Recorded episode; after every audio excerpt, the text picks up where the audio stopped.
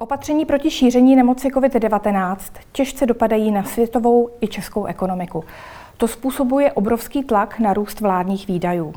V této souvislosti lze občas zaznamenat úvahy, zda by do české státní pokladny nemohla přispět také Česká národní banka. A právě na téma hospodaření České národní banky se teď budu bavit s jejím viceguvernérem Markem Morou. Dobrý den, Marku. Dobrý den.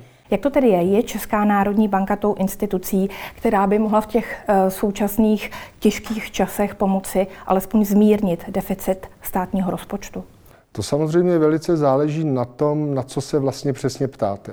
Pokud byste myslela to, zda můžeme přímo nějakým způsobem pomoct vládě financovat některé její výdaje, tak to v žádném případě. To nám nedovoluje ani národní, ani evropská legislativa a ani nám to nedovolí naše centrálně bankovní standardy chování. Moderní centrální banka takovéto operace neprovádí v žádném případě, ale můžeme samozřejmě vládu, a děláme to, podpořit nepřímo.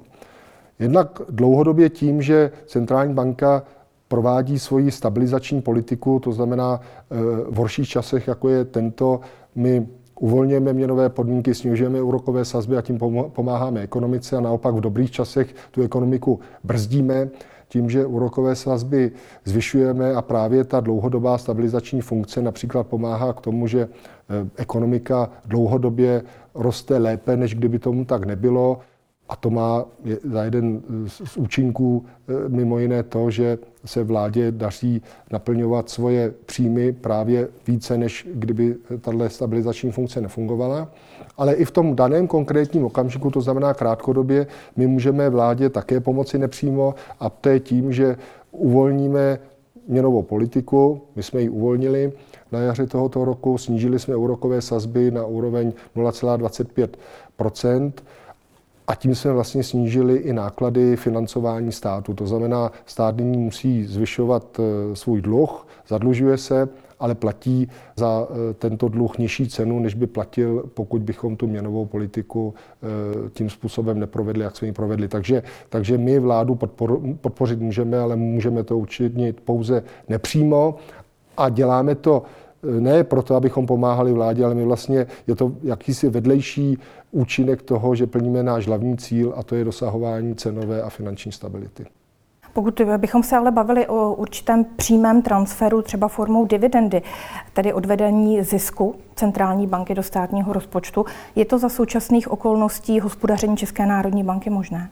Tak zase obecně to jistě je standardní nástroj, nicméně eh, my tady asi budeme mluvit o české situaci, která je z velké míry specifická. Eh, Česká národní banka vykazuje dlouho letou dlouhodobou ztrátu.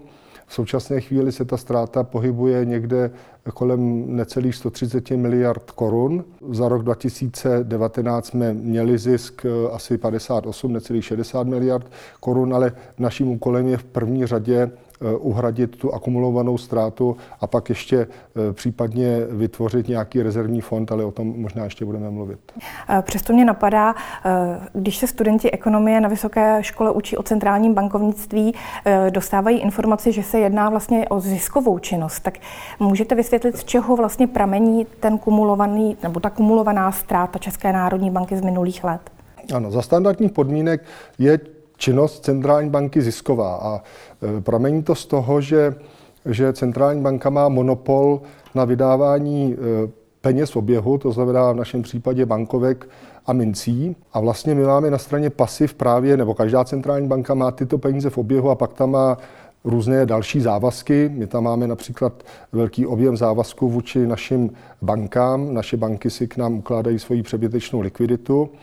A na tu přebytečnou likviditu my za to platíme. My za to platíme tou naší hlavní měnově politickou sazbou, což je repo sazba, která je nyní na úrovni 0,25% To znamená, na straně pasiv máme část, na kterou žádný úrok neplatíme, to má každá centrální banka, to jsou právě ty peníze v oběhu, a část, na kterou platíme.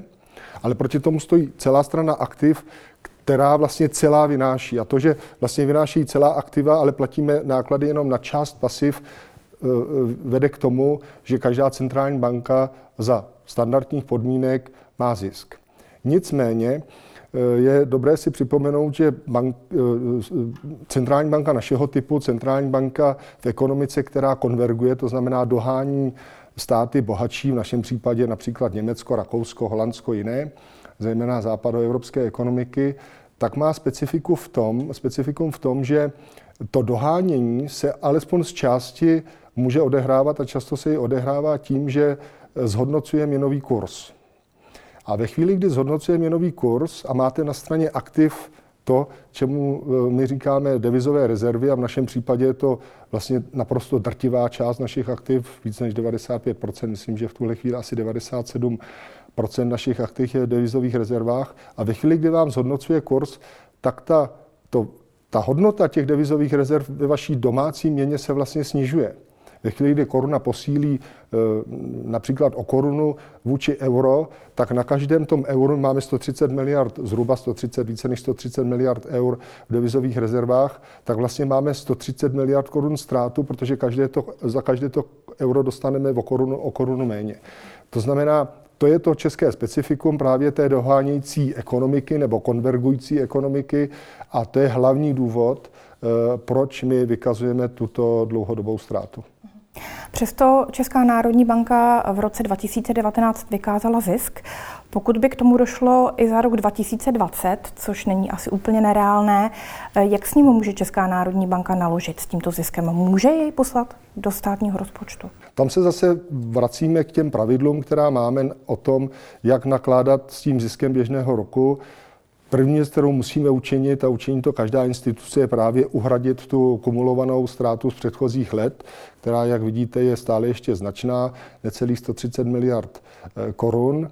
Druhá věc je, že chceme začít naplňovat něco, čemu říkáme rezervní fond, právě abychom měli jakousi rezervu na úhradu případných budoucích ztrát a vidíte, že to jsou skutečně eh, řády vysoké. Eh, původně ta, my jsme měli ztrátu někde kolem 200 miliard, přes 200 miliard korun, takže naplňovat ten rezervní fond. Už bankovní rada rozhodla o tom, že eh, zisky ty, ta část zisků, která pramení právě z toho, že bude koruna znehodnocovat, to znamená, že bude oslabovat, to znamená, že vznikne zisk díky kurzovým rozdílům, tak celý tento kurzový rozdíl automaticky poplyne do rezervního fondu, ale bankovní rada se může samozřejmě bavit o tom, jestli bychom nenaplnili ten rezervní fond i nad rámec tohoto pravidla.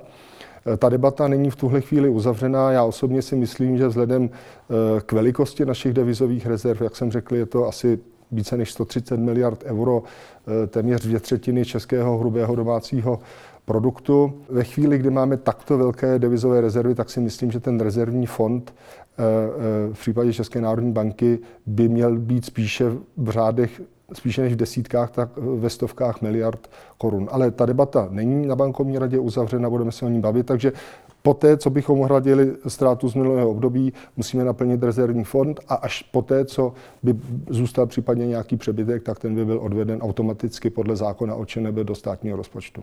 Vy už jste zmínil, že Česká národní banka má jedny z největších devizových rezerv v poměru k hrubému domácímu produktu na světě. Jak se jí daří eh, s těmito devizovými rezervami hospodařit a zhodnocovat je? My podle zákona o České národní bance s těmito rezervami nakládáme s takzvanou odbornou péčí, to znamená, my s nimi nakládáme tak, abychom v první řadě plnili naše funkce a, a v druhé řadě samozřejmě, abychom dosahovali i přiměřeného výnosu. My jsme ty devizové rezervy rozdělili už, eh, myslím, v roce 2017 to bylo na poté, co vlastně došlo k jejich eh, ustálení toho velkého nárůstu po těch měnově politických operacích, které byly prováděny, nebo po těch intervencích, které byly prováděny v letech 2013 až 2017, tak když ty intervence skončily, tak jsme, tak jsme eh, ta, ta výše devizových rezerv se vlastně stabilizovala a my jsme rozhodli o tom, že je rozdělíme na dvě části, na takzvanou likviditní část a na takzvanou investiční část. Ta likviditní část je vlastně ta část, kterou bezprostředně potřebujeme pro fungování měnové politiky, to znamená pro plnění našich hlavních cílů. A to je možná zde důležité také připomenout, že eh, cílem České národní banky na rozdíl od normálních komerčních bank není dosahování eh, hospodářského výsledku, dosahování zisku, ale naším cílem je dosahování cenové, případně finanční stability a další fungování oběživa, dohled nad bankovním a finančním sektorem a podobně. Ale není to, není to ten zisk. Ale nicméně my i tak jsme tu část devizových rezerv, kterou nepotřebujeme pro tyto naše hlavní cíle, se rozhodli, že budeme investovat. Investujeme ji, řekl bych, ale takovým konzervativnějším způsobem, ale to je ta část, která vlastně není bezprostředně nutná nebo potřebná pro plnění těch našich hlavních cílů a, a investujeme ji tak, aby při přiměřeném riziku nám přinášela co nejvyšší výnos. A o ten výnos se, jestli se nemýlím, postarali v té investiční tranči, zejména v posledních letech akcie. Je to tak? Ano, samozřejmě, ono je to v čase proměnlivé, ale samozřejmě ta akciová část, my jsme teda se rozhodli, že část těch eh, toho investičního portfolia budeme investovat do akcí. To rozhodnutí o tom investování do akcí ale bylo učiněno už mnoho let zpátky, myslím někdy v roce 2008-2009. Eh, nicméně po té, co ty investiční, eh, co devizové rezervy narostly tím způsobem, jak narostly po těch devizových intervencích, které trvaly do roku 2017, tak jsme se rozhodli, že že ten podíl akcí ještě poněkud zvýšíme. Eh, je to, jak říkám, pořád v té, v tom, té investiční tranči, to znamená v té tranči, kterou nepotřebujeme bezprostředně pro provádění naší měnové politiky a ten podíl v současné době činí asi 20 a nemohly by ty devizové rezervy vynášet třeba ještě více, pokud by ten podíl akcí byl vyšší? To je samozřejmě dobrá otázka, ale eh, my eh, nejsme jaksi investor, který spekuluje na výnos. My prostě s těmi rezervemi, jak jsem říkal na začátku, nakládáme s odbornou péčí, to znamená jednak si držíme část, kterou chceme mít k tomu hlavnímu účelu a i v té investiční části prostě e, patříme, řekl bych, těm konzervativnějším investorům. To znamená, připadá mi, že ta současná hodnota 20% z té investiční tranše, že je na investora našeho typu přiměřená, ale ještě bych možná chtěl dodat jednu věc, aby mě někdo nechytl za slovo. My e, prostě nejsme primárně investor, že bychom chtěli být investor. My jsme prováděli měnovou politiku, která z našeho pohledu byla dobrá. Vedlejším produktem té měnové politiky byl ten obrovský nárůst devizových rezerv a v té situaci s nimi nakládáme, jak nejlépe umíme, ale naším cílem nebylo tady nahromadit devizové rezervy, abychom je eh, nějakým způsobem investovali. Naším cílem tehdy bylo eh, dosažení našeho inflačního cíle, to znamená dosažení cenové stability. Na závěr bych se tedy zeptala, jestli vůbec směřujeme k nějakému období v budoucnu, kdy Česká národní banka bude stabilně vykazovat zisk a kromě té stabilizační makroekonomické role bude moci odvádět vlastně i nějaké dividendy do státního rozpočtu. Tak já se domnívám, že samozřejmě se dostaneme někdy do situace a je to i v našich nějakých dlouhodobých předpovědích, že vykazovat si skutečně budeme, že tu kumulovanou ztrátu prostě ohradíme, ale samozřejmě souvisí to velmi mimo jiné s tím, jak a kdy doběhne ten proces konvergence a jak a kdy zač- vlastně doběhneme ty státy západní Evropy, v tomto případě eura, protože euro je pro nás tou hlavní referenční měnou a v tomto smyslu, kdy vlastně se ten kurz jakoby zastabilizuje, už nebude nějak systémově dlouhodobě zhodnocovat a bude oscilovat nějak kolem nějakých úrovních, tak v takovém případě e, vlastně bychom přestali dosahovat ztráty díky tomu zhodnocování měny a mohli bychom produkovat zisk právě z toho důvodu, že část našich pasiv jsou ta e, pasiva, to oběživo, které nenese žádné náklady pro nás. E, obyvatelstvo, když má 100 korunu, tak vlastně my mu za to žádný úrok nikde nedáváme. E, nicméně je potřeba zase sledovat jiné trendy, které nastávají v centrálních bankách světa, například ve Švédsku, a kde vidíme, že ta role oběživa se dramaticky snižuje a tím pádem se snižuje i tento podíl v bilanci eh, těchto centrálních bank. A pak je otázka samozřejmě, jestli eh, centrální banka je schopna dosahovat v dané situaci zisku, protože vlastně má větší podíl, má nějaký výnos sice na aktivech, ale pak nese eh, i na velké části svých pasiv nějaký náklad a pak velice samozřejmě záleží na tom porovnání toho výnosu s tím nákladem. Ale ta část, která se vztahuje k tomu bezúročnému oběživu, se v některých centrálních bankách výrazně snížila, takže tento zisk, který z toho plynul, ta takzvaná seniorage, ta jakoby mizí.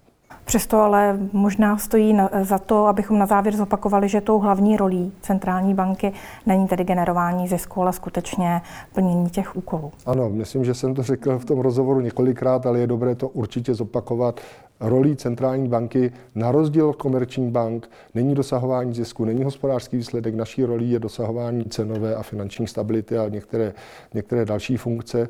A to, jaký máme hospodářský výsledek, je vlastně vedlejším produktem těchto našich primárních funkcí. Marku, já vám děkuji za rozhovor. Rádo se stalo.